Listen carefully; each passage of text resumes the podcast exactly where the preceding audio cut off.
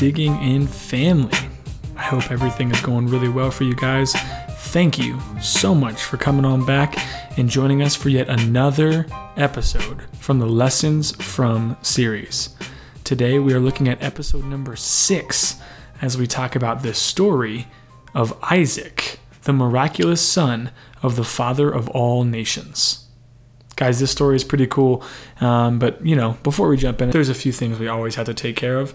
Right now, make sure you got your Bible, a pen, and some paper right next to you so that way you can participate in what we do today.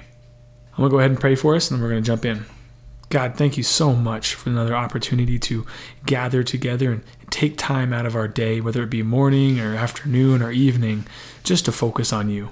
God, I pray that during this time that we sit here and focus on you, that you would teach us all about yourself. Help us to fall deeper and deeper in love with you and teach us what these lessons and stories have to do with us today. We praise you and thank you for everything that you have done, are doing, and will do in our lives. In your name, amen. All right, guys. So, question first. Here comes our question. Describe your parents, your guardians describe them physical attributes characteristics of them um, if you're like me and you only have one parent or guardian uh, describe that one if you don't have any then do your best to describe the guardian or the person who takes care of you the most go ahead and do that now describe them and uh, write some words and some phrases down so that we can talk about it a little bit Awesome.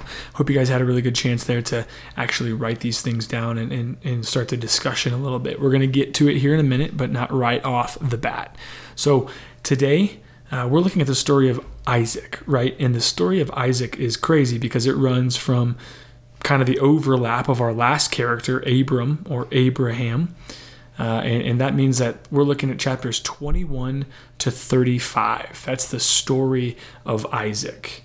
And I'm again, I, would love for you guys to actually sit down and spend some time reading this because this is the story that backs up and is behind everything we believe. It's the very foundational understanding of what we believe as Christians. That being said, I don't want you to sit here and read it in one sitting if you don't have the time. So, what I'd love for you to focus on today is Genesis 22 as well as Genesis 26, 1 through 5 and then Genesis 27. Those three little readings there. Um, go ahead and read those, pause this podcast, read those, and, and join us back for some more discussion. Fantastic. So, you read some really interesting stories. One of those, obviously, in, in Genesis 22, is something that you've already probably read if you read through the story of Abram slash Abraham uh, it's a very famous biblical story. It's really a crazy story, uh, but it's definitely one of the ones that we're going to focus on a little bit today. Uh, 26, 1 through 5, just a really short section there. Uh, if you have um, kind of those titles above each of those paragraphs, uh, this gives you a little bit of a hint about God promising something to Isaac and then Genesis 27, uh, just another another really great and important story uh, through our through our Bible. Um, where we see parenting kind of on display. We see what it looks like um, to not just parent, but also some crazy, interesting, ancient Near Eastern uh, traditions. So it's a really cool ancient tradition, uh, and, and, it has a lot of importance as time goes on as well. So some of the highlights, though, some of those highlights of this big story from from Genesis 21 to 35, we've got the miraculous birth of Isaac, our main character for the day. Uh, we have his near death story that follows in the immediate next chapter. Then we have some marriage. Uh, we have Isaac's father dying, which has some weight to it, right? The father of all nations dying, and that being the father of Isaac. There's some heaviness there. Uh, we've got Isaac giving birth to a couple kids. Uh, we've got some deception, some crazy stories of deception and lying uh, that, that are pretty eventful. We have some blessings. Uh, there's obviously plenty of death involved because it's the Old Testament. Uh, we have God's promise to Isaac. Um, and then we have this really weird chapter. And I just really wanted to point this out. I'm not going to discuss it at all today, but Genesis 34 is one of the most disheartening and troubling chapters in the whole of Genesis. And honestly, probably pretty close to the whole of the entire Bible. It's Genesis 34 is a really um, it's a really tricky it's a really tricky chapter to work through. Um, so if you're looking for a challenge, go ahead and read Genesis 34. But all this is to say, guys, let's talk a little bit about a couple of those reading pieces that I wanted you guys to talk about. So, Isaac, right, his miraculous birth, right off the bat, is a miraculous birth. Now, I, am mentioning that, I'm saying that out loud because that's a huge and important theme all throughout Scripture. You're going to come back to this theme over and over again as we see someone, a woman, who is barren, unable to have children. And then God, at the perfect time, opens up the woman's womb and allows her to have a really specific child. So, God being in control, controlling that moment, controlling uh, all of that in a loving and personal way at the exact perfect time. You're going to see that over and over. So, we have this miraculous birth of Isaac just to kick off the whole story right there in Genesis 21. And then, right after this miraculous birth, uh, obviously, not immediately after the actual birth, but in the next chapter, we read about this story of Isaac's near death, where God tells his father to kill him. I mean, that's just, it's crazy. It's a story of faithfulness. It's a story of, obviously, of a much greater impact when we talk about a father willing to sacrifice his son. Ringing any bells? I hope so. So, right off the bat, we have this dude's life is filled with energy. It's filled with like action packed stuff. And then we get to 26, right? Genesis 26. And this is after he has kids, right? And there's a famine going on. Another important biblical theme. There's a famine happening in the land, and God wants to protect Isaac and his family. And, and, and this is really important, guys, because this is God's protection over his chosen people. A famine, and at that time, a famine would have wiped out entire villages, towns, cities of people if it were not well managed or not well prepared for. Um, and so the famine is another theme that's going to come through the Bible as well. And in this moment, God is protecting his people, his chosen people, and doing that by basically saying, "Hey, I want you to stay here. Don't don't go down to Egypt. It's not it's not the time." Um, and then reiterates the Abrahamic covenant to Isaac, basically saying, "Remember, you're the child of the Father of all nations. I promise you that I'm with you." So really awesome stuff right there. And then we get to 27.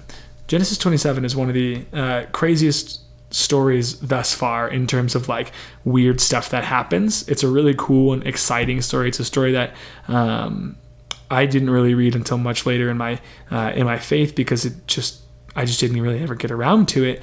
Um, because I didn't really take it that seriously ultimately, uh, especially the book of the first couple books of the Bible seemed boring.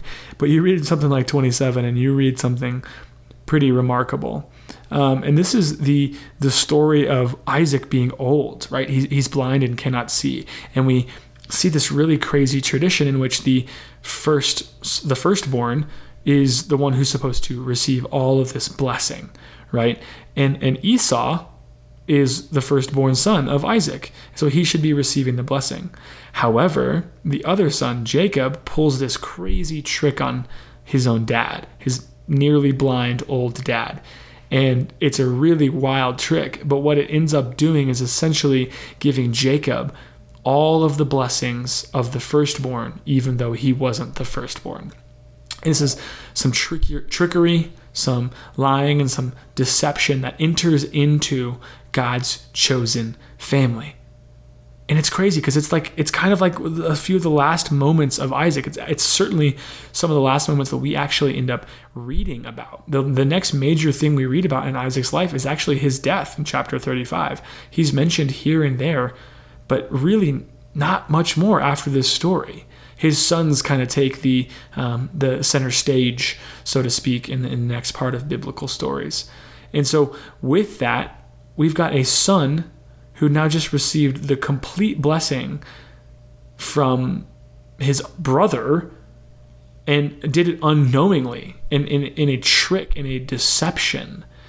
And it's really crazy because what happens from this, what comes of this, is truly amazing. Because Jacob, as we'll find out here pretty quick in the next um, episode, is actually the father of the 12 tribes of Israel. The dude has 12 kids, which in and of itself is bananas, and each of them is one of the tribes of Israel.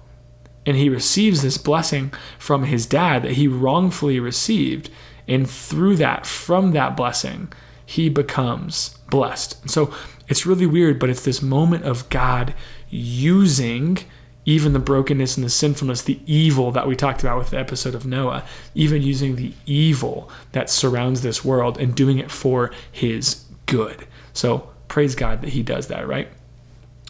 So lots of crazy, weird things happening there. But I want to revisit a little bit of that, that question that I asked earlier. The question that I asked earlier was describe your parents or your guardians. What are they like? You know, what are some characteristics of them? Physical characteristics, faith characteristics, whatever it is. I want you to take that list and I want you to compare it to the stories you've read about Isaac. How do they match up, right? Look at yourself as a son or daughter of your parents and compare yourself to Esau and to Jacob. How do you guys all line up? Where do you compare and see yourself? And the point I'm, I'm bringing up here that what I'm trying to, to kind of bring forward is not this idea of you need to compare yourself to these people so that way you can be more like them. Again, that's not the point of this series at all. What I'm trying to do is get you to think about the fact that you could not be further removed from this world, this ancient Near Eastern world. You could not be further removed from it. You you don't understand these traditions. You don't understand these these dense, heavy topics. You read these stories and it's it feels like a fairy tale, does it not? It's okay to be honest about it. It does.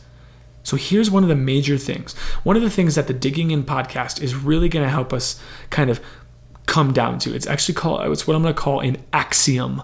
It's one of the most central beliefs that we have at the Digging In podcast. There's four major beliefs that we have and we're going to work through them over and over again as we go, but this is kind of the time for me to release one of the major axioms, one of our major beliefs at the Digging In podcast. And that is the Bible is written for you. The Bible is not written to you. You are not the original intended audience of the scriptures. It was ancient Near Eastern, ancient Israelite people. They had the farming stuff all down. They knew all about farming. They knew all about these tra- these religious traditions. They knew all about these things, right? That was their general nature. The Bible was written for you, but not to you. And that's really important when we get dig into some of these things because you can compare your parents and yourself to these people and you're not going to find a lot of similarities. You might find a few things, right? Cuz what I'm going to talk about here about Isaac is his faithfulness, right? because Isaac was unwilling to just give up on faith and tradition.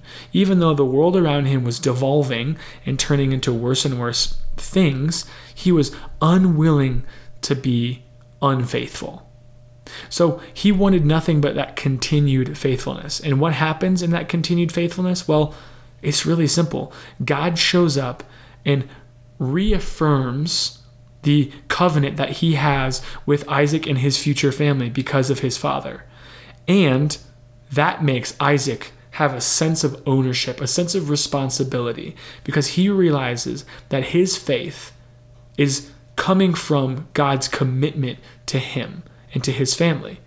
And that emboldens him, that makes him stronger and makes him more serious about his faith, because ultimately, what this moment means is that he has to raise up the next generation to believe in and be faithful to the God of the universe. And he does just fine. Sure, his kids pull a trick, but as we go through this story, you're going to see those sons turn around a little bit and really start to be appreciative and thankful for everything that their father did.